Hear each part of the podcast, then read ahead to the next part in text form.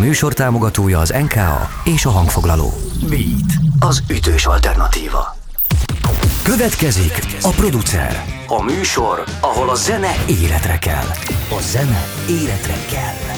Beat, az ütős alternatíva. A mikrofonnál Lombos Marci. Lombos Marci pedig megint nincs egyedül, hiszen itt ül vele szemben egy producer, nem is akármilyen, Temesi Berciről van szó. Úgy szoktuk mindig kezdeni az adást, hogy, hogy elmondom a saját hasonlatomat, hogy a producer a zeneipar generál kivitelezője. Te építkezésben vagy egyébként, úgyhogy pontosan tudod, hogy, hogy miről beszélek. Ha neked kéne keresni egy hasonlatot arra, hogy mit csinál a producer a zenében, akkor te hogyan határoznád meg? Nehéz dolog ez. Én külön választanám, mert ugye voltak időszakok, amikor a producer kifejezetten azért volt, hogy megvalósulhasson egy projektet. Elsősorban az anyagi forrást szerezte meg arra, hogy valami produkció létrejöhessen. Ez egy ideje, ideje azért megváltozott, és köszönhetően annak, hogy azért technikailag annyira fejlődött már a zenei szakma, hogy sokan egyszerűen csak bevásárolnak, és el tudnak kezdeni otthon szoftveresen dolgozni. Tehát én azt gondolom, hogy volt egy időszak, amíg a producernek nem feltétlen az volt a dolga, hogy leüljön a hangszerhez, és megcsinálja zeneileg, és összerakja. Ezek zenei producerek voltak régen. Maga a producer az pedig az volt, aki a kreatív munkát és az anyagi apanást összeszedte hozzá. Tehát itt sokféleképpen meghatározható egy produceri definíció igazából. Nyilván attól is függ, hogy most színházról beszélünk, attól is függ, hogy zene, kifejezetten zene közelségről beszélünk. Oké, de hogyha nagyon össze kéne sűríteni a, a munkát. És jelenlegi időről beszélünk. Igen, akkor te hogyan foglalnád össze? Vagy milyen? Ma, tudunk maradni ennél a hasonlatnál? Sokféle... Vagy ez szemétség? Nem, nem. Ilyet kérni tőle? Nem, alapvetően én azt gondolom, hogy tényleg generál kivitelező, hiszen össze kell szedni a legjobb alapanyagokat, össze kell szedni a legjobb kivitelezőket, és vállalni a felelősséget azért, hogy az, ami végeredményként megszületik, az egy működő projekt igazából egy igényes működő projekt, hogyha ennyire üzletiesen fordítom.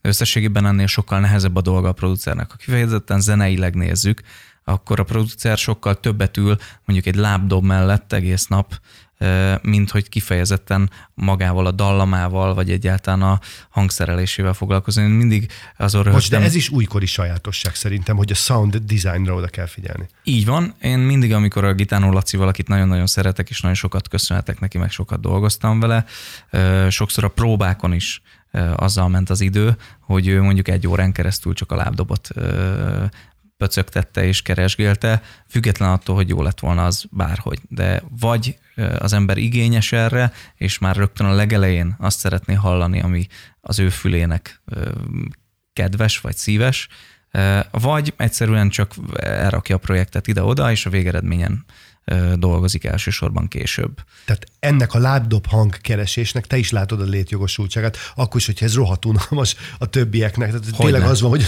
tényleg. ülnek és várják, hogy, Abszolút. hogy a, autent, a kicsit autisztikus barátunk hát, így nem egy darab egy... lábdob hangon kecsöl. Akár, tehát hogyha most a hangszínekről beszélünk, de beszélhetünk itt az editálásról, aminek régen volt egy külön fázisa, és volt erre egy külön szakember. Tehát voltak itt külön azért vettek fel a stúdióba, hogy ő editáljon. Ő semmi mással nem foglalkozott, ő nem mikrofonozott, ő nem kábelezett, ő nem kevert, ő csak és kizárólag a dobot editálta mondjuk. És ő ebben volt professzionális.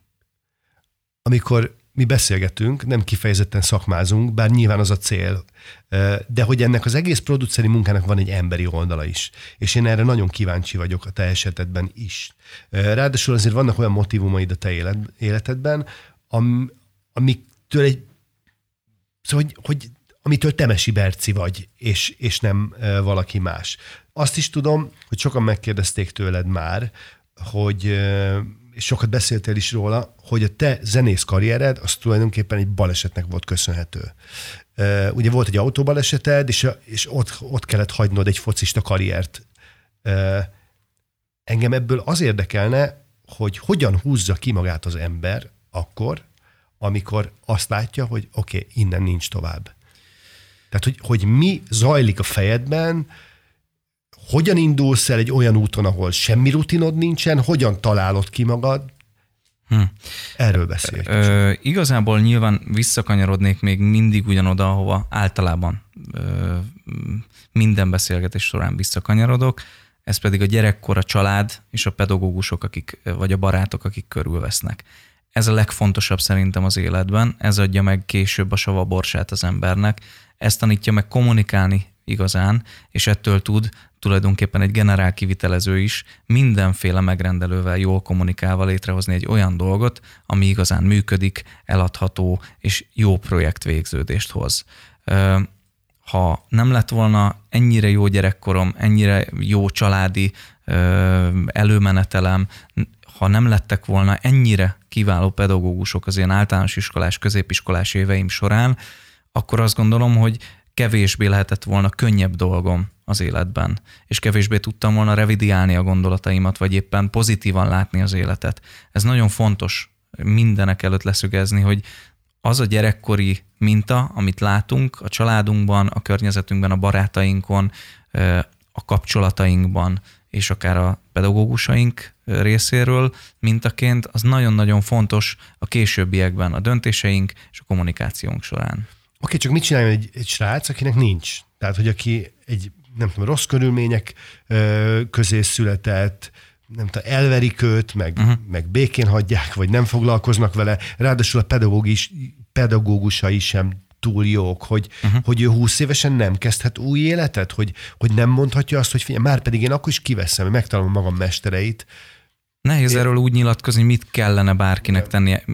Megint csak Igen, ugyanoda kanyarodok vissza, hogy ez mindenkinek specifikus. Tehát én, én nem is tudok igazán tanácsot adni senkinek, azt tudom elmondani, hogy velem mi történt, és nálam mi működött. Uh-huh. Az, mikor én néptáncot és a focit félrerakva új életet kezdtem, ez nyilván nem 30 évesen vagy 40 évesen kezdődött, mert akkor azért az ember vakarja a fejét főleg, hogyha feltette az életét valamire. Én azért 17 éves koromig nem foglalkoztam a zenével, egyáltalán nem volt az életemben zene oktatási szempontból, sem tanulmányi vonalon, sem a családomban. Tehát én csak zene szerető ember voltam, és koncertre járó ember. Ennek köszönhetően tiszteltem a zenészeket, az előadó művészeket, tiszteltem a kultúrát, a művészetet. Uh-huh. Ezt is a családomtól kaptam, hiszen ők szerettek koncertekre járni, színházba járni. Tehát megint az a kérdés, hogy milyen mintát lát az ember. Amikor aztán felébredtem a kórházban az autóbaleset után, és uh, tulajdonképpen kiderült, hogy, hogy megműtöttek, és tulajdonképpen életmentő műtéten estem át, uh, és életben maradtam, és a Jóisten úgy döntött, hogy velem dolg, nekem még itt dolgom van ezen a bolygón, akkor nyilván tisztázódott bennem, hogy ezekkel a műtéti sérülésekkel van lehetőségem újra gondolni az életemet, de abban a szakmában, amit én kitűztem célul, akár a néptánc, akár a sport, lehetetlen olyan szinteket elérni, ami nekem célként ki volt tűzve. Rengeteg zenész volt körülöttem, sok jó barát, akiken azt láttam, hogy jól érzik magukat, mosolyognak, uh-huh. és csapatban vannak. Ugyanúgy, ahogy én ezt megszoktam a focinál és a néptáncnál. És én szerettem volna továbbra is nem magányos farkasként otthon üldögélni, és mondjuk nyomkodni a számítógépemet akkoriban, hanem csapatban gondolkozni és vegyülni, társaságba beszélgetni, jól érezni magamat, és ezért választottam a zenét. Az más kérdés, hogy akkor még nem tudtam, hogy ebből fogok én élni 23 éven keresztül. Az előző életed az mit adott hozzá a, a zenész életedhez? Azt mondtad, hogy van egyrészt a csapatmunka. Csapat, abszolút csapatmunka, koncentráció, figyelem, stresszmentes fellépési inger, tehát hogy nem féltem Aha. attól, hogy a színpadra álljak, jól esett, és megszokja az ember egy idő után, hogy tapsolnak, vannak siker és kudarc élményei, amiket akkor már fiatalon megtanult kezelni, tehát nem kell 17 évesen bele kerülnöd valamibe, amit nem tudsz feldolgozni, vagy éppen megszokni. És hát nem beszélve arról, hogy, hogy a, a tánccsoportban és a fociban is elsősorban olyan összekötő funkción volt, amit végül zenészként és basszusgitárosként a mai napig megteszek, hiszen összekötöm a ritmus szekciót a, har- a harmónia hangszeresekkel, és ezáltal hozok kohéziót és Akkor te középpályás voltál? E, igen, alapvetően középpálya és hátvéd. Tehát, hogy mindig a hátszelet adtam inkább, és megpróbáltam segíteni. Ja, és ezt abszolút úgy érzed, így utólag, hogy ezt be tudtad építeni. Így van. De nem beszélve a ritmusérzékről, nem beszélve arról, hogy fiatalként, ha népzenével is találkoztam a színpadon, és élő zenekar kísért, az mennyivel nagyobb lehetőséget adott később értékelni az igényes és kevésbé igényes dolgokat. Zenészként az első sikereidet hogy élted meg? Milyen helyzetekben? Mikor érezted azt, hogy fú, ez, de jó, hogy ezt csinálom? Az én zenei karrierem az meseszerű. Tehát ha most megkérdezi valaki, hogy van-e bármilyen célom, én mindig azt mondom, hogy sose volt őrült célom kitűzve, de azt, amit így a 40 év alatt sikerült elérnem, én azt már sikernek élem meg, és ezen túl nem a sikert hajkurászom, hanem inkább a barátaimmal szeretnék önfeledten alkotni úgy, ahogy nekem jól esik. Az, hogyha ez később sikeres lesz, ez nyilván örülök, de azt gondolom, hogy úgy, hogy az ember 17 évig nem tanul zenét semmilyen szinten, majd 20 évesen ott áll egyszer csak Tokaj Hegyalja Fesztiválon 5000 ember előtt, azzal a zenekarral, akinek a gyerekszobája fala ki volt plakátolva, hmm. azt szerintem egy olyan meseszerű sztori, ami, amit csak úgy tudok most levetíteni igazából, mint hogyha Amerikában egy kis államban ülne egy kis srác, aki végül a hangszert választja, és bekerülne a Metallicába, és majd egy turnéban világhírűvé válna. Azt jól érzem, hogy ez attól van, hogy választasz egy olyan tárgyat magad mellé társnak, akit az első pillanattól kezdve szeretni tudsz. Tehát, hogy, hogy, hogy lehet-e az a kulcsa a sikernek, és akkor, de most ezt úgy kérdezem, hogy én van egy válaszom rá, és azt gondolom, hogy azt fogod eh, mondani, amit én gondolok, hogy, eh, hogy egyszerűen, ha valaki egy olyan dolgot választ magának hivatásaként, amit gyakorlatilag az első percben, amikor leül mellé tanulni, már élvez a félreütéseket is, akkor az abban segít neki, hogy, hogy, hogy a tanulási folyamatot is már nagyon sikeresnek élje meg, vagy érted, hogy, hogy ne egy küszködés legyen. Uh-huh. Vagy, vagy kell a küszködés hozzá? Szerintem fontos az, hogy a lépcsőfokokat meglépi az ember, mert anélkül nem fogja tisztelni és értékelni igazán azt, ami történt vele az életében. Tehát fontos, hogy a ranglétrán végig menjen az ember. Én ezt, én ezt nagyon fontosnak tartom.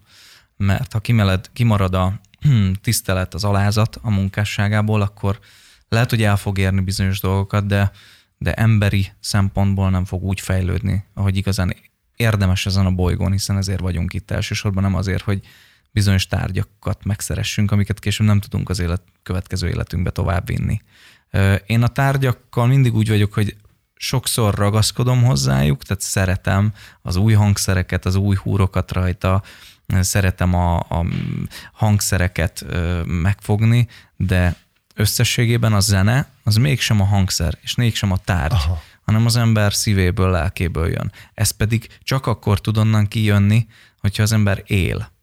Élet nélkül és szenvedély nélkül teljesen mindegy, hogy mihez nyúlsz. A tárgyak nem fognak megszólalni. De érdekes. Mert hogy én közben azt gondolnám rólad, nagyon szép basszusgitárjaid vannak, meg gitárod is van szerintem. Igen, ugye? igen, igen.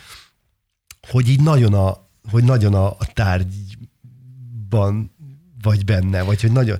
És ez mindig mi személyhez kettő... kötött. Tehát, okay. hogyha bármilyen tárgyat megszerettem, az valamiért volt, vagy valakiért. Ha én valaha akartam bármilyen basszusgitárt venni, az azért volt, mert megszerettem azt az embert, aki ezen a hangszeren eredetileg játszott ha. Telt, teltek, múltak az évek. Én eleinte egy-egy hangszere játszottam, és most jelenleg nem azért van sok hangszerem, mert gyűjtöm, hanem egyszerűen valami köt hozzá. Az első dalt, amit följátszottam, azt köt hozzá, vagy a gyakorlásaim 20 évvel ezelőttről, vagy akár az első színpadi élményem. Tehát nagyon sok minden köt És akkor ezeket nem is adod el gyakorlatilag. Ha, Így ha van, teheted, nem adod el. Most jelenleg ugye producerként ülök itt, és inkább azt mondom, hogy azért halmoztam fel ennyi hangszert, mert mindegyiket másra, más közegben, más zenei világban használom, más hangképet hozok ki belőle, analóg módon, nem pedig digitálisan. Ezért is, másrészt pedig eljutottam oda, hogy azok az idolok, akikért én éltem, haltam, mikor fiatal zenészként bekerültem ebbe az egész szakmába, azok az idolok a mai napig hatnak rám úgy, hogy szeretnék tisztelegni előttük, és megszerezni azokat az erekjéket, amit nekik köszönhetek, és amit miattuk szerzem meg, tulajdonképpen nekik köszönhetően jutottam el A-ból B-be, legyen ez siker, vagy bármi, aminek az ember ezt megéli, vagy gondolja definiálni, de valamiért, ha valaha szerettem volna Brian Bromberg, Patti Tucci, Jaco Pastorius előtt, mint basszusgitárosok tisztelegni, akkor, akkor ezek a jelenlegi tetteim, amik tárgyakhoz kötődnek, miattuk vannak, nem feltétlen azért, mert tárgy ö, mizériám van. Producer, a nagy áttörés. Nagy áttörés. És akkor jöjjön az első dalunk, ami a nagy áttörésről szól.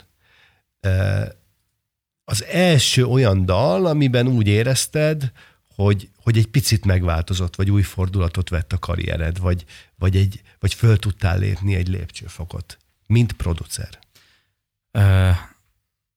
Zeneszerzőként, társszerzőként már a 2000-es évek elejében dolgoztam, hiszen Blackoutban is közösen a próbateremben készültek dalok. Ez volt a Kova első zenekara. Így van, aztán később a Kovalszki meg a Vega két lemezét közösen raktuk össze a próbateremben. Belmondó zenekarra hat lemezt csináltunk, tehát volt sok olyan közös produkció, amiben részt vettem. Az első olyan produkció, amiben elsősorban magamat mutattam meg, és saját szerzeményről beszéltünk, nem pedig társszerzőként vettem részt valamiben. Bocs, az az első tehát szóló lemezem Egy volt. olyan arculatot mutatott, ami a te belső világodat tükrözi. Így van.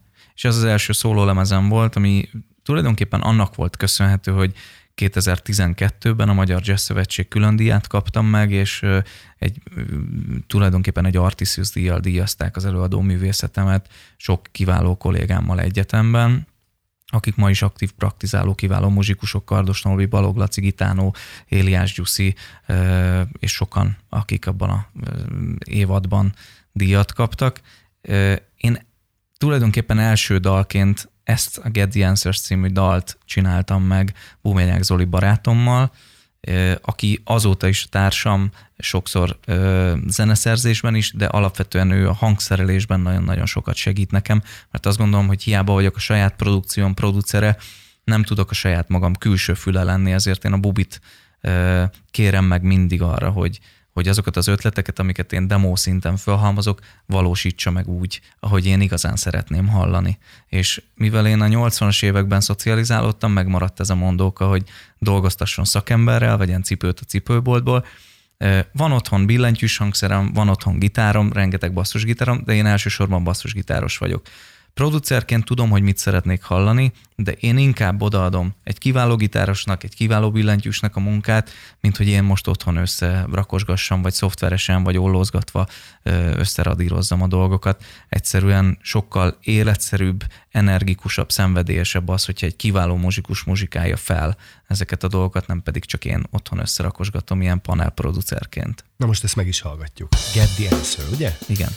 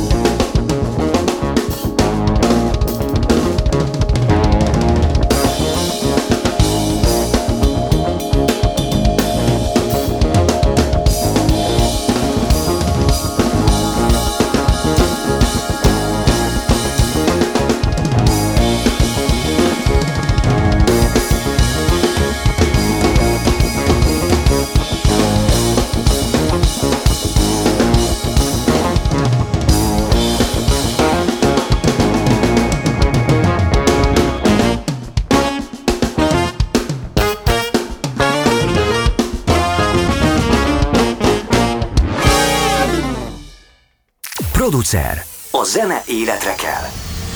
Beat. Az ütős alternatíva. Folytatjuk az adásunkat Temesi Bercivel, aki producerként zenekarokban, tehát basszusgitározol, de emellett zenekarok életét egyengeted, segítesz lemezek létrejöttében, de komoly televíziós producerek, vagy programokban, műsorokban is dolgozol. Két fontos dolog volt az előző beszélgetésben, amiről egy picit többet beszélnék, vagy szeretném, hogy kibontanánk. Az egyik a tisztelet kérdése. A másik pedig az, hogy te producerként emberekkel dolgozol együtt, tehát hogy nem az a fajta producer vagy, aki egyedül otthon a gép előtt is fejt meg mindent, hanem szívesen delegálsz munkát. Kezdjük a tiszteletnél. Igen.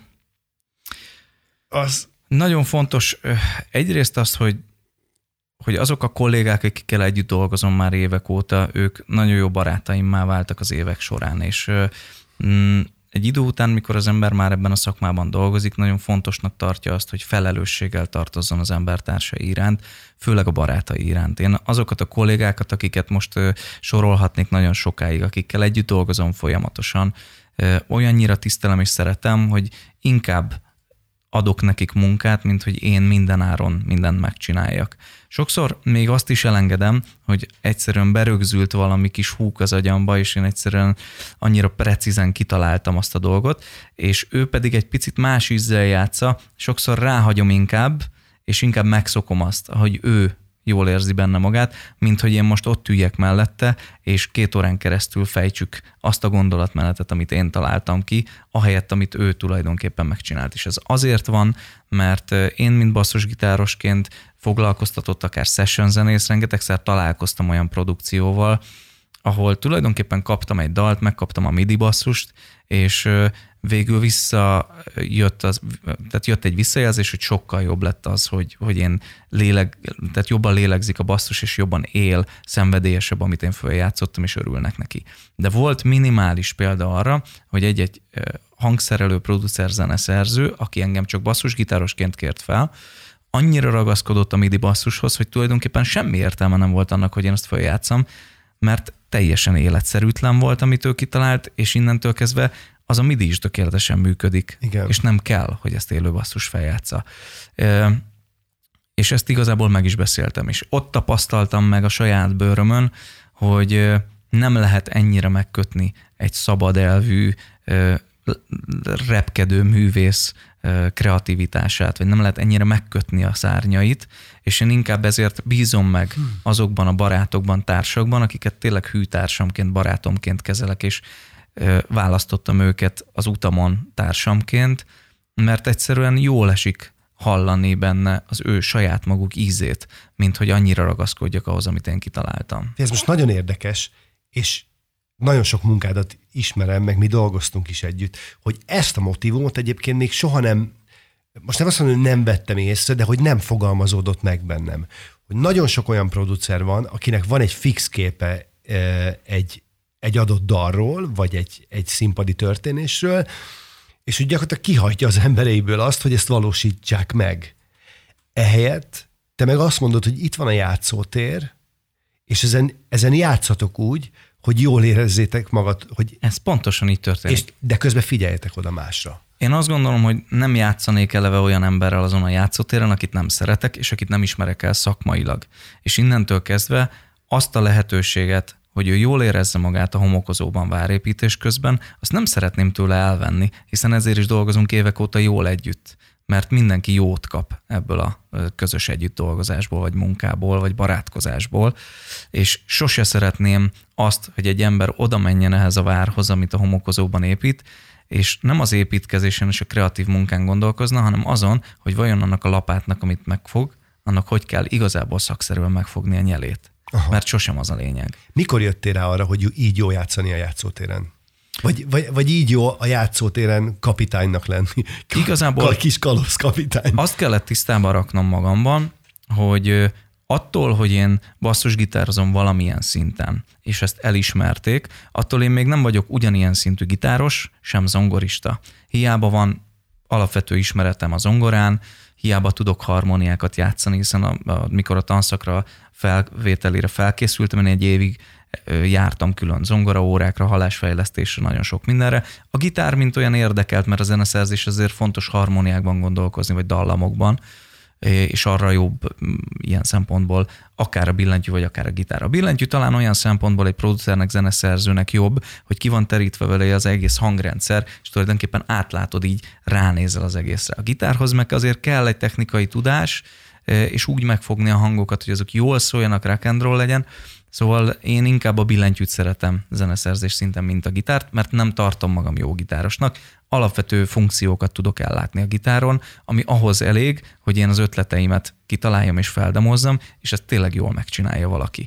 Tehát az, hogy én így döntöttem, az annak az eredménye, hogy én megpróbáltam magamat külső szemmel figyelni, nem egóból építgetni a saját karrieremet ilyen szempontból, hanem azt elmondani magamnak, hogy tök jó, amit gondolsz, szerintem magamról igyekszem jót csinálni, de ehhez el kell engednem azt, hogy én csináljak meg mindent. Okay. Mert egyszerűen hiába vagyok egy jó generál kivitelező, ha egyszerűen nem tudok úgy hideg burkolni, mint az az ember, aki csak ezzel foglalkozik. Hát igen, csak lehetnél autoriterebb is. Mondom ezt úgy, hogy én nagyon szeretem, hogy, hogy te szabadjára engedett. Tehát, hogy te tényleg játszani mész ki. Hogy te kipróbáltad ezt az autoriter vezetési módot? Tehát volt arra példa, hogy, hogy igenis ragaszkodtál egy ötlethez? Igen. Egy-két dalnál. De ez vagy nem a saját lemeznél. produkcióimnál. Okay. Én akkor vagyok inkább egy ö, ólát vagy kutyaházát védő ebb, amikor valaki megrendel egy produkciót, amiért én felelek, és ott rendet kell tartani. Igen. Ö, igyekszem már sok éve olyan zenész kollégákkal és társakkal dolgozni, akiket nem kell így módon fegyelmezni, rossz szóval élve, mert egyszerűen jó velük együtt dolgozni, és mindenki tényleg beleteszi az apait, anyait. De régebben, amikor még ez az egész kezdetleges volt, és zenekar vezetőként kellett dolgoznom, azért én úgy szerettem ö, megmondani, hogyha valami nem oké. Okay ilyen szempontból. Legyen szó hozzáállásról, mentalitásról, akár csak életvitelszerű dolgokról. Igen. Nekem az volt a fontos, hogy amit a színpadon mi elkövetünk, és amiért mi foglalkoztatva vagyunk, azzal alázattal, tisztelettel segítve a főhőst, alápakoljuk azt a biztos várat, amire ő felülhet, és jól érezheti magát. Abban a pillanatban, hogyha ez a vár meginog, és az egyik bástyája nem okés, legyen szó csak alázatról, tiszteletről, szandról, felkészültségről, de lehet szó öltözködésről is, abban a pillanatban nem maga biztos maga a főhős,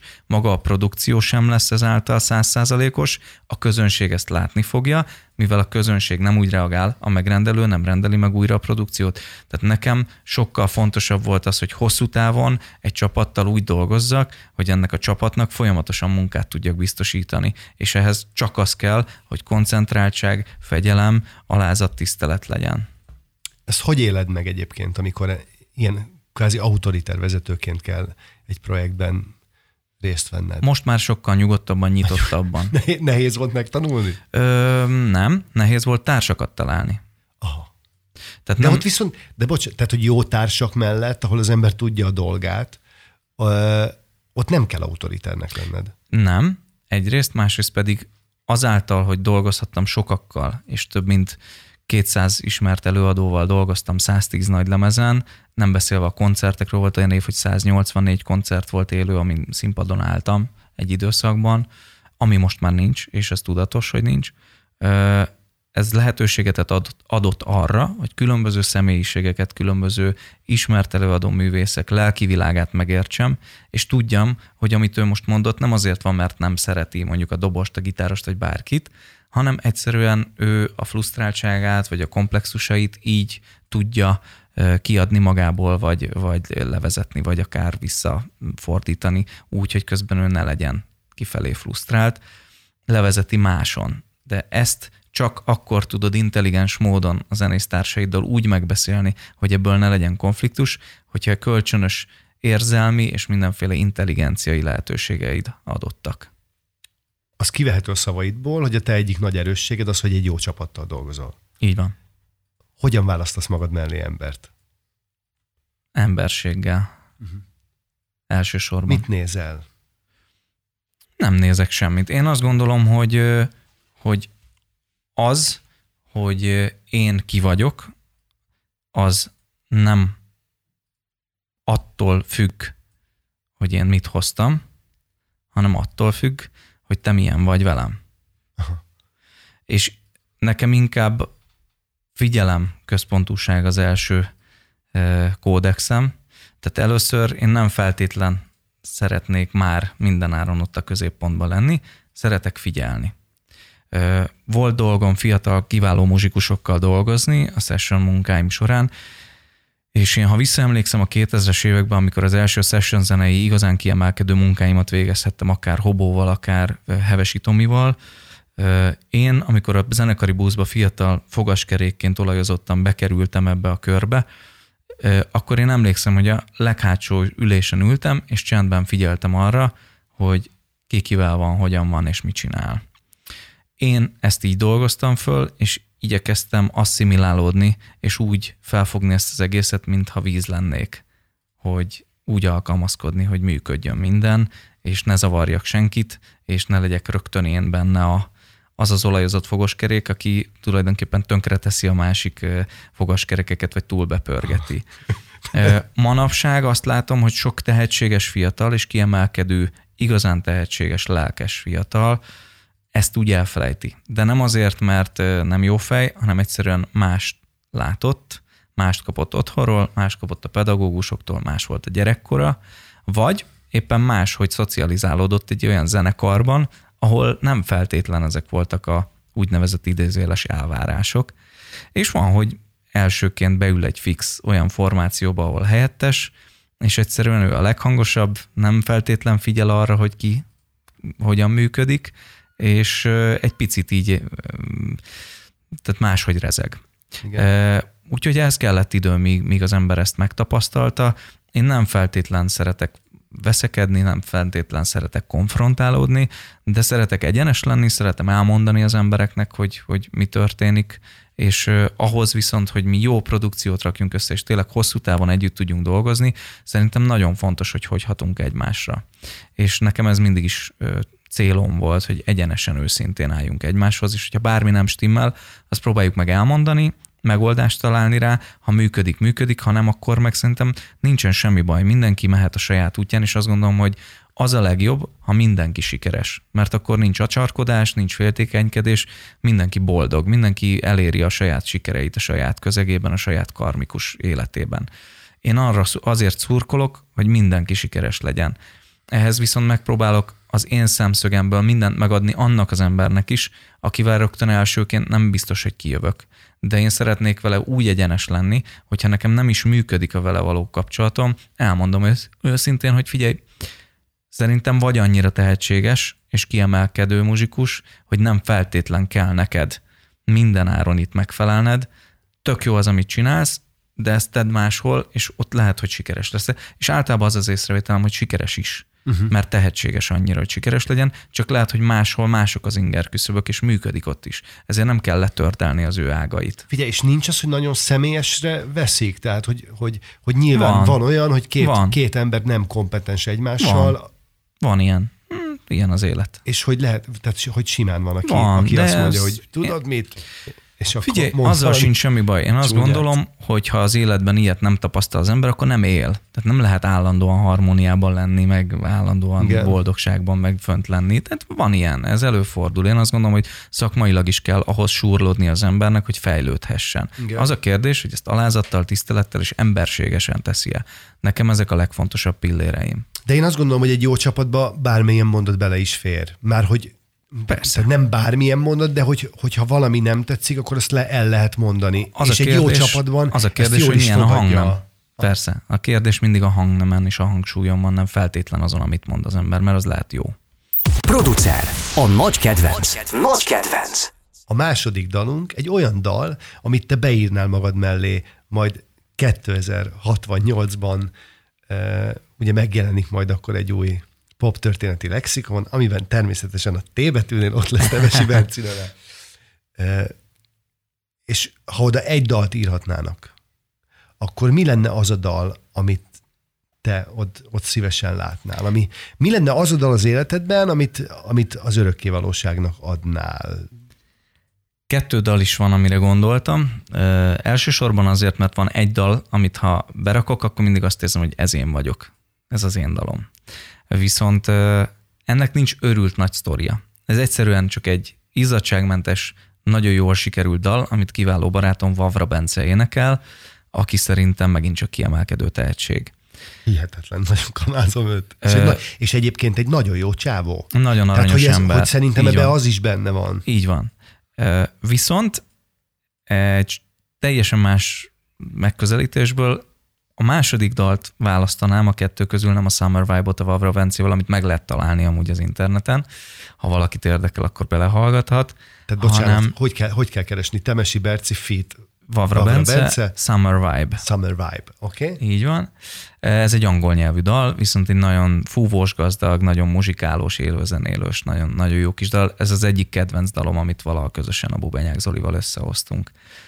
Amit hoztam, az elsősorban egy olyan érdekes track, ami tulajdonképpen egy demóval indult. Én ültem a fodrászatban, volt egy nagyon kedves fodrászüzletben dolgozó hölgy, aki kitelepült külföldre, Svédországba, és egyszer csak üzent a fodrászommal, hogy hát mivel én itthon Magyarországon zenélek neki, meg ott Svédországban lettek olyan barátai, akik dolgoznak az Eurovíziós dalfesztiválokon, szeretnének érdeklődni, hogy van-e kedvem velük együtt dolgozni. Felvettük a kapcsolatot, beszélgettünk, és tulajdonképpen létrejött egy dal, ami akkoriban sokat fociztam együtt, meg barátkoztam nagyon sok színésszel, mai napig nagyon jó barátom Serbánati, akár a Nagy Sanyi, Fekepali, nagyon sokan, akiket így színházban nézünk. Gallusz Nikivel is dolgoztam nagyon sokat, és akkoriban Kocsis Dini volt az, aki, aki mm, a társaságban is ott volt, és együtt fociztunk. Olyannyira, hogy ültünk is együtt ennek kapcsán a Nagymező utca, utcában valamelyik így kávézóban. Igen. Így van. És tulajdonképpen ö, neki íródott ez a dal, aminek az lett a címe, hogy Hit and Run. Ez egy ö, angol nyelvű dal lett, az Eurovízióra készült, végül nem került be. Viszont nagyon jó barátság fűz azóta is Adriana Pupaváchoz, aki egy kiváló szövegíró kollégina, illetve zeneszerző kollégina Svédországból, illetve Andreas Björkman, aki szintén zeneszerző, hangszerelő, és tulajdonképpen mi hármasban elkezdtünk így dalokat csinálni. Ez volt az első közös munkánk, és ebből lett a Hit and Run című dal, amit Dénesnek megcsináltunk. Kaptam egy demót az ötleteinkből összerakva, és mutatom is gyorsan, hogy hogy nézett ki ez a demo eredetileg.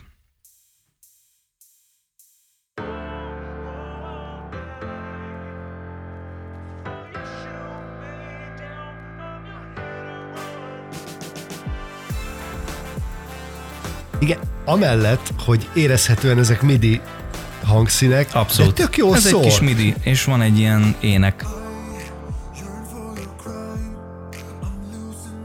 Oké. Okay. Így nézett ki ez a demo tulajdonképpen, és ebből lett Kocsis Dininek egy Eurovíziós kis dala. Amit most szintén megmutatunk. Így van. Ez már az, ami elkészült az akkori trendeknek megfelelően 2016-17-ben. Hú, azért, áj, de jó szól ez.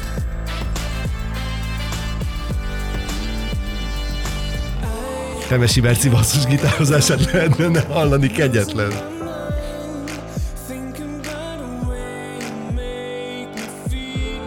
Ez a 16-os, 17-es trendeknek megfelelő okay.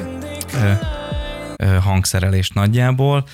Ebből végül az lett, hogy az én harmadik nagylemezem kezdő nótája lett, Cooperation címmel, egy instrumentális mű, hiszen ez nem került nagy közönség elé ez a dal, Mm, és így én annyira szerettem ezt a dalt, hogy megcsináltuk a harmadik szólólemezemre Cooperation címmel, egy instrumentális jazz okay. vonalon.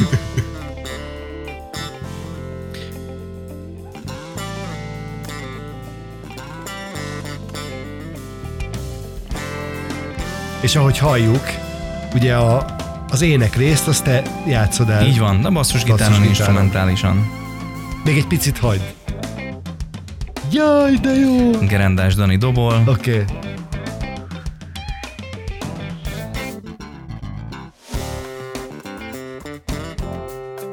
Nagyon jó.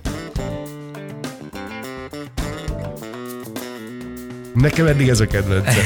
Tényleg. És végül eljutottunk a szimfonikus nagylemezemhez, ami ugye 2020-ban jelent meg a születésnapomon, október 4-én, és ebből egy fonogdram díj lett, hála Istennek. És nagyon, én köszönöm, és ebben azért neked is részed van, hiszen neked is köszönhető ez. Azért, mert mi dolgozunk együtt, azért ez nem titok szövegíróként, én rendszeresen felkérem a Marcit, sőt nagyjából a 98%-a a szerzeményeimnek Marci szövegeivel készül, és ez a dal tulajdonképpen így, ilyen formában, szöveges műként magyar szöveggel Marcinak köszönhető, hiszen Bencsik Tamara Németországban élő kiváló énekesnő az Eltűnik a távolság című dalt énekelte fel a szimfonikus lemezre. És, és ez a Szimfózium most... 40 című lemezemen található, ami szimfonikus hangszerelésben tulajdonképpen az a dal, amiről eddig is beszéltünk, de már magyar szöveggel, és erre, erre nagyon-nagyon büszke vagyok. Na és ezt most meg fogjuk hallgatni egészben.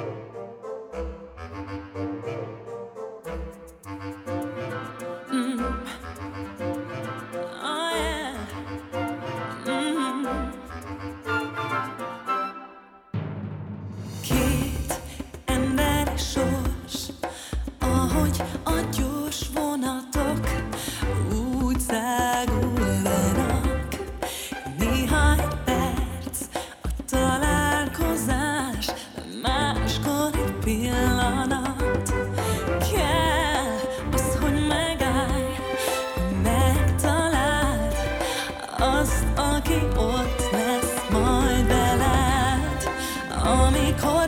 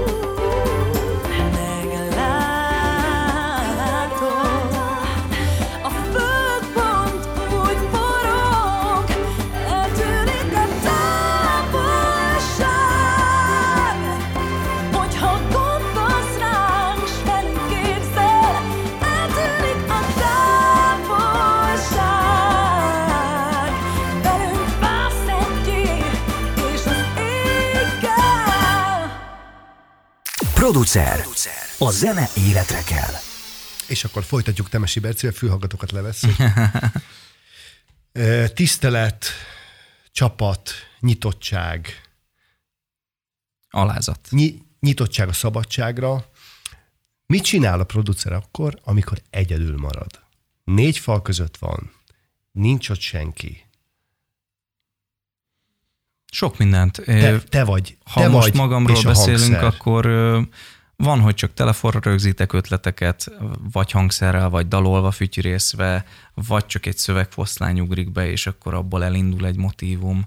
De van, hogy nem feltétlen a dal ötletelés indít el bennem valamit, hanem ugye most már azért modernebb korban élve rengeteg szoftverhez hozzáférünk, és több zeneszerző, producer barátommal összefogva olyan plugin csomagokra fizettünk elő, ahol hatan vagyunk tulajdonképpen egy ilyen paknak a tulajdonosai, és ennek köszönhetően frissülnek ezek az adatbázisok, uh-huh. és egyszer csak előjön egy újabb sampling minta, egy dob minta, egy filmzenés vonal, újabb billentyű szandok, ö, vagy akár csak FX-ek, tehát olyan effektek, amik így érdekesek lehetnek, és egyszer csak eljön az a nap, amikor otthon ülök, és végre nincs konkrét dolog, amit csinálni kell, és egyszer csak leülök, és ezeket a plugineket végignézegetem. És elindul egy olyan inspiráció egy-egy ilyen hangszín miatt, hogy beugrik egy újabb dalötlet.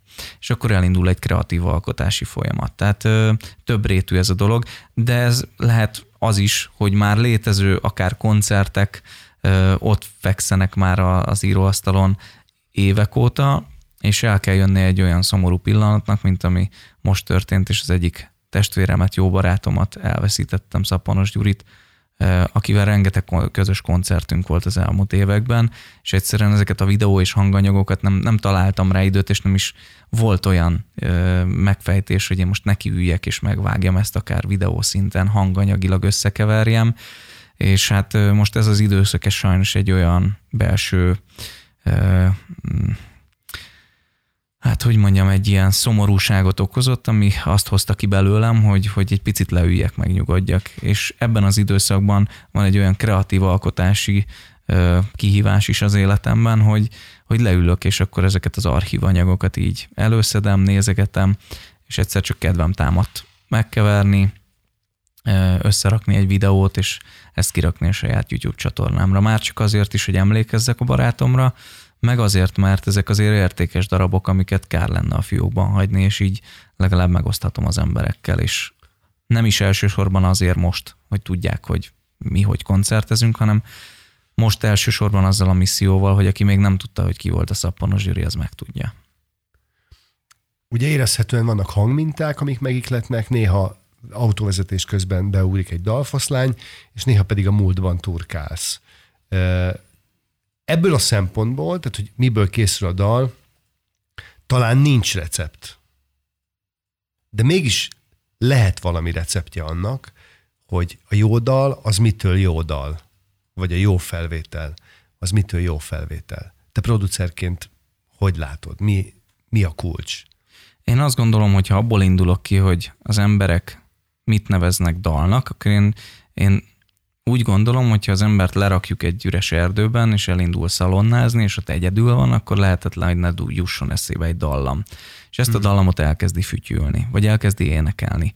Harmóniákat nem tud fütyülni és énekelgetni, egy szólamban tud akkor tenni-venni, és ilyenkor egy énekdallamot fütyül. Tehát én azt gondolom, hogy egy dal igazán akkor jó, hogyha ez egy olyan dallamot tartalmaz, ami az ember fülébe mászik, ami egyszerűen dallamtapadást okoz, és elkezdi fütyűrészni az ember.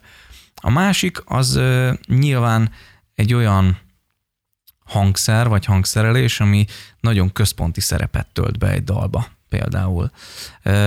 De van olyan példa is, amikor nem találunk kifejezetten olyan hangmintákat, amiket keresünk, és analóg mód- módon oldjuk meg. Nekem is volt ilyen több, és hoztam is különben egy olyan dalt, amiben például a számmal Ez majd lesz, vagy ne, ne szaladjunk egy ilyen- ennyire elő.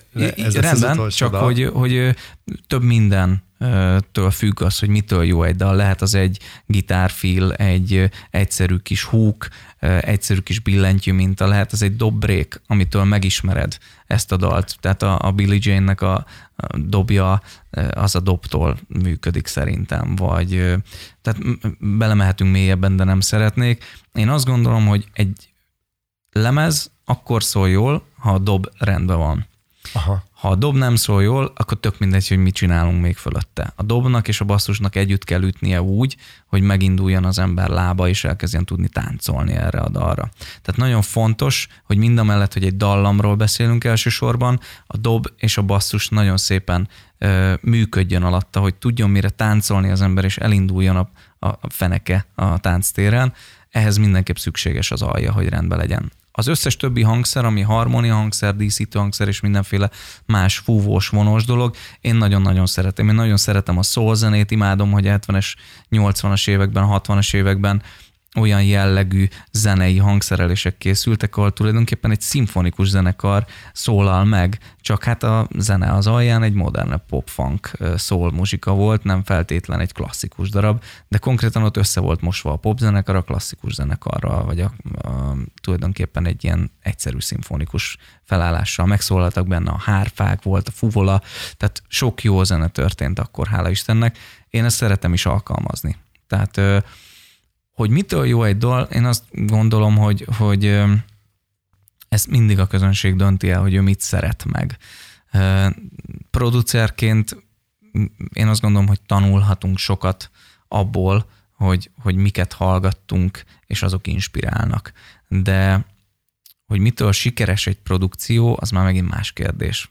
Van, ami eljut a közönséghez, van, ami nem jut el a közönséghez. Ez nem hangszerelésen múlik már, meg nem egy olyan őrült produceri munkán, szerintem ennek nagyon sok marketing, kiadás, Aha. terjesztési vonala van, amiről nem biztos, hogy egy producernek így módon kell tudnia megfejtést mondani, de nagyon fontos, hogy együtt dolgozzon azokkal, akik elmondják, hogy ők mit szeretnének kihozni. Ha én leülök egy előadóval, és ő szeretne megbízni munkával, akkor mindig azt kérdezem, és az az egyetlen első számú kérdésem, hogy mi a cél kihez akarsz eljutni, mit akarsz közvetíteni, mit akarsz kommunikálni, és ezt milyen csatornán szeretnéd tenni. Innentől kezdve elindulhat egy folyamat, hiszen a dallam és az akkordok, azok eljátszhatóak 600 féle hangszerelésben. Regiben, funkban, R&B-ben, szólban, akár nagyon egyszerű Mozart vagy Bach átiratként is. Tehát így igazából az akkordok és a dallamok elfogytak. Azt gondolom, hogy a Beatles minden akkordot felhasznált már, a Led Zeppelin, és sokan azokban az években, amikre büszke vagyok, hogy egyetem megélhetem és hallgathatom. Itt már nincs más lehetőség. Hangszerelések vannak, hangulatok vannak, amikre rá tud ülni az ember, és én azt gondolom, hogy egy dolog fontos, hogy őszintén és önazonosan alkosson az ember. Az nagy segítség sokan vannak zeneszerzők és producerek, akik azt mondják, hogy mindig hozzá tudnának nyúlni egy dalhoz. Tehát, hogy, hogy ennek tulajdonképpen soha nincsen vége. Én egyébként dalszövegíróként és a saját előadói karrieremben énekesként én nem így vagyok ezzel. Én, én, én, nekem van, hogy azt érzem, hogy na akkor ebből ennyi van, vagy ebben ennyi van. Jól éreztem magam, de nem tudok többet hozzátenni. Te mikor érzed a késznek a, a dalt? Hm. Hogy van egy pillanat, amikor azt mondod, hogy oké, okay, ez... Van egy idő, így. amikor már jóra hallgatja az embert. Igen, tehát, hogy sosincs vége ennek, és mindig lehetne jobb. De én sosem megyek túl azon a határon, hogy ne legyen nagyon steril valami. Tehát inkább benne hagyok egy kis koszt, egy kis uh-huh. szözt, hogy emberibb és életszerűbb legyen, mint hogy mindenáron szanaszét editáljam, szanaszét tyúnoljam, nem, nem tudom, én sokkal jobban szeretem a szenvedélyes, energikus rekendról dolgokat, mint hogy minden áron valami nagyon-nagyon clean dolgot hozzak létre. Az sosem emberi. Tehát én azt gondolom, akármikor is felveszünk egy öltönyt vagy egy zakót, elkerülhetetlen, hogy ezt leegyük, hogy ezt összekoszoljuk, és, és ugyanúgy működik, és ugyanúgy eléri a funkcióját az az adott zakó, vagy bármi. De, De de egyszerűen elkerülhetetlen, hogy ez koszos legyen. De akkor ezek szerint a te életedben is kitapintható egy dal vége, illetve az azon való munkálkodás vége. Abszolút, de mondom, nyilván az én fejemben sokszor máshogy áll össze egy dal, uh-huh. ahhoz képest, hogy a végén mi lesz belőle. De sokkal színesebb és sokkal szellemesebb viccesebb, humorosabb, emberibb, hogyha ezt saját felfogásában hagyom szárnyalni a zenészt, mint hogy most minden áron én ragaszkodjak ahhoz a slidehoz, vagy glissandóhoz, amit éppen én gondoltam ott abban a pillanatban a gitáromon, és egyáltalán nem zavar, hogy a gitáros nem feltétlen ugyanúgy csinálja meg azt a hammer-on vagy pull-off technikát, amit én alkalmaztam eredetileg a basszus gitáromon. Mert neki így jött őszintén. És így is működik. Tehát nincs, én azt gondolom, hogy ha beletennék annyi energiát, hogy ezt minden áron újra csináltassam, az kevésbé lenne őszinte és hiteles ahhoz képest, amit ő csinált, és ezáltal én korlátoznám őt abban, hogy jól érezze magát. De nem ez a feladatod. Így van. Nekem az a feladatom, hogy jó energiákat közvetítsek. közvetítsek. Producer. A nagy meglepetés. Nagy meglepetés. A harmadik dalunk a nagy meglepetési, vagy a nagy truváj dala. Valami olyan megoldás, ami nagyon nem kézenfekvő, vagy éppen pont, hogy nagyon az. Mi a te harmadik dalod?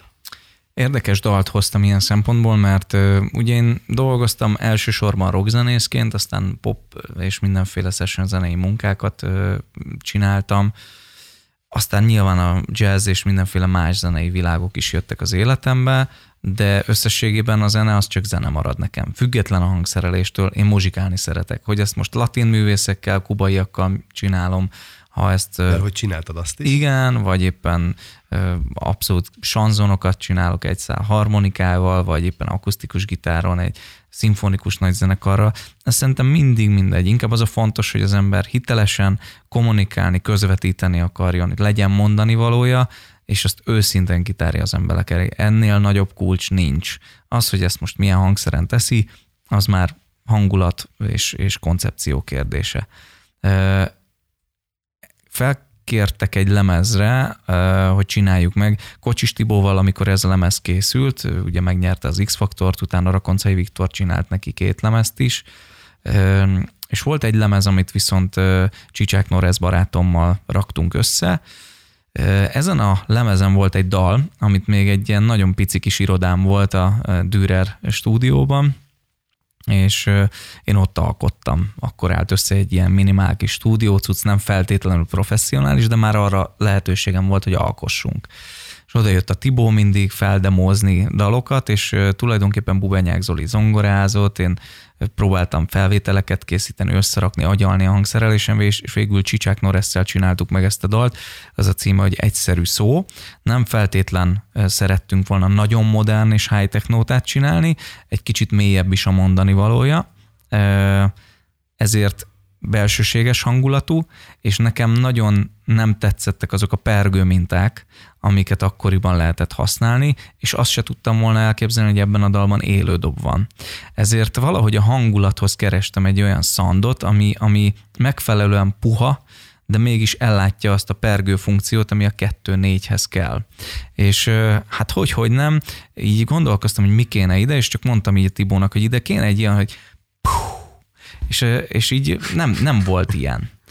Keresgéltem, keresgéltem, és megint arról beszélünk, hogy lábdob minta helyett, akkor pergő mintákat keresgéltem. Eltelt két óra, nyomkodtam, nyomkodtam, nem jött. Hát és akkor az maradt, hogy jött a mikrofon, jött a szám, és azt mondtam, hogy puh. és ebből tulajdonképpen mutatom, hogy... hogy Ebbe most bele fogunk hallgatni, ugye? Igen, tulajdonképpen ez lett a úgynevezett snare, azaz pergő minta. Igen. Ennyi. Tulajdonképpen ez megy körbe-körbe. És ő a Temesi Berci. Így van, ez az én mikrofonnal való felvételem a számmal. Ebből készült el tulajdonképpen egy zenei alap, amiben ez a minta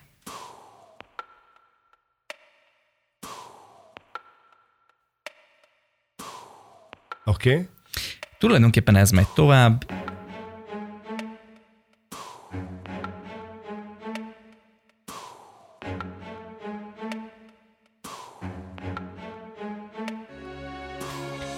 az az érdekes, hogy iszonyú belsőségessé válik tőle. Igen. Tehát, hogy Tehát ide, hogy az most elképzelsz egy pergőt, egy kávát, egy söprűzést, vagy valamit, egyszerűen nem, nem azt hozza. És így tulajdonképpen ebben az Egyszerű szó című dalban használtam először ilyen, ilyen kreatív alkotási funkciót, amit a számmal láttam el tulajdonképpen. Na hallgassuk meg egyben a dalt.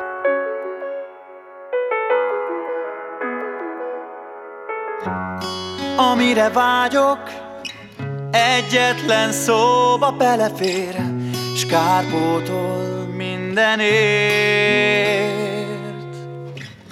A füledbe súgva, bőrödön fut ma végig, hangomtól megbizsereg, szívedben minden ideg. Egyszerű szó ez, de nagyon nehéz, Halka mondom, hogy biztosan te is megértsd. Egyszerű szó ez, de nagyon nehéz. Halka mondom, hogy biztosan te is megértsd. Egyszerű szó a szívre ül Nagyokat dobban legbelül. Karjaimban elszenderül Hallgass még, ne beszélj, bennünk ez a szó zenél Az álom ma új ruhát cserél. Egyszerű szó ez, de nagyon nehéz. Halka mondom, hogy biztosan te is megértsd. Egyszerű szó ez, de nagyon nehéz Halka mondom, hogy biztosan te is megértsd. Ennél édesebb már nem lehet. Mikor a szó az ajkadon még ott remeg Mindennél jobban ég bennem ez a szó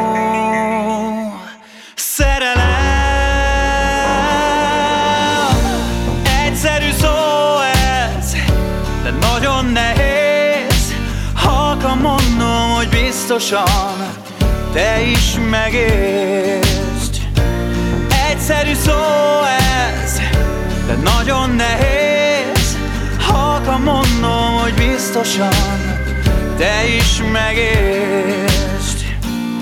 Egyszerű szó ez, de nagyon nehéz. Halka mondom, hogy biztosan te is megértsd Egyszerű szó ez, de nagyon nehéz Halka mondom, hogy biztosan te is megértsd Producer. A zene életre kell. Beat. Az ütős alternatíva.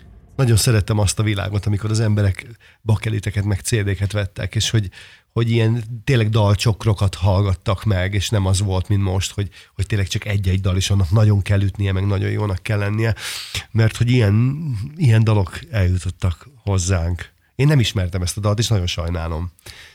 Hihetetlen jó, és hát Szeretem Tibó a, előtt le a, a Tibó éneklés is nagyon komoly, illetve nagyon szerettem azt, hogy itt a hangszerelés abszolút alázatos a szöveg javára és a mondani való javára. Tehát itt Nagyon sem az történt, a, hogy kidomborodott a szöveg. a szöveg és az éneklés, Abszolút. és közben nem kellett ahhoz őrült nagyot énekelnie, és ezért szerettek ma Tibóval dolgozni mindig, mert Jó az nagyon, nagyon kevesen vannak, sajnos, és ezt Nagy Laci Gitánóval rendszeresen mondjuk, hogy kevés olyan énekes van, aki nem akar üvölteni. Meghallgatsz régi lemezeket, akár a 60-as, 80-as évekből, de nem kell szólra menni. Mehetünk popslágerekhez is. Én nem gondolom, hogy a Whitney Houston, a Prince, a George Michael, és sorolhatnám a neveket, üvöltött volna valaha. Egyszerűen énekeltek szépen. És most nagyon sok embernél tapasztalom azt nem feltétlen egy-egy embert kiemelve, összességében a világon, hogy valaki mindig üvölteni akar. Tehát egyszerűen úgy, valószínűleg ez egy kompenzációs vagy frusztráltsági dolog, hogy inkább megpróbálják az emberek üvöltve átadni az infót, csak hogy átjöjjön, Igen. mint az, hogy egyszerűen csak elénekeljék őszintén. Igen, lehet, hogyha visszalépnénk kettőt, akkor Igen. sokkal jobban és könnyebben elérnénk a célt. én azért úgy látom, hogy te is így teszel. Berci, nagyon szépen köszönöm, hogy itt voltál. Én rengeteget tanultam abból, amit mondtál. Kedves hallgatók, köszönöm szépen a figyelmet. Természetesen jönnek az új részek, remélem, hogy élvezitek. Nyilván, ha gondoljátok, akkor várjuk szívesen a visszajelzéseiteket. Szép Sziasztok. napot, sziasztok! Ez volt a producer. A műsor, ahol a zene életre kell. A zene életre kell. Beat. Beat. Az ütős alternatíva. Köszönjük, hogy velünk vagy. Beatcast. Ezt a műsort podcast formájában bármikor visszahallgathatod, és ha érdekel, a korábbi epizódokból is felzárkózhatsz. Hallgasd a Beatet a folytatásért, vagy keresd fel a műsort bármelyik ismert podcast felületen. Beat. Beat. Az ütős alternatíva.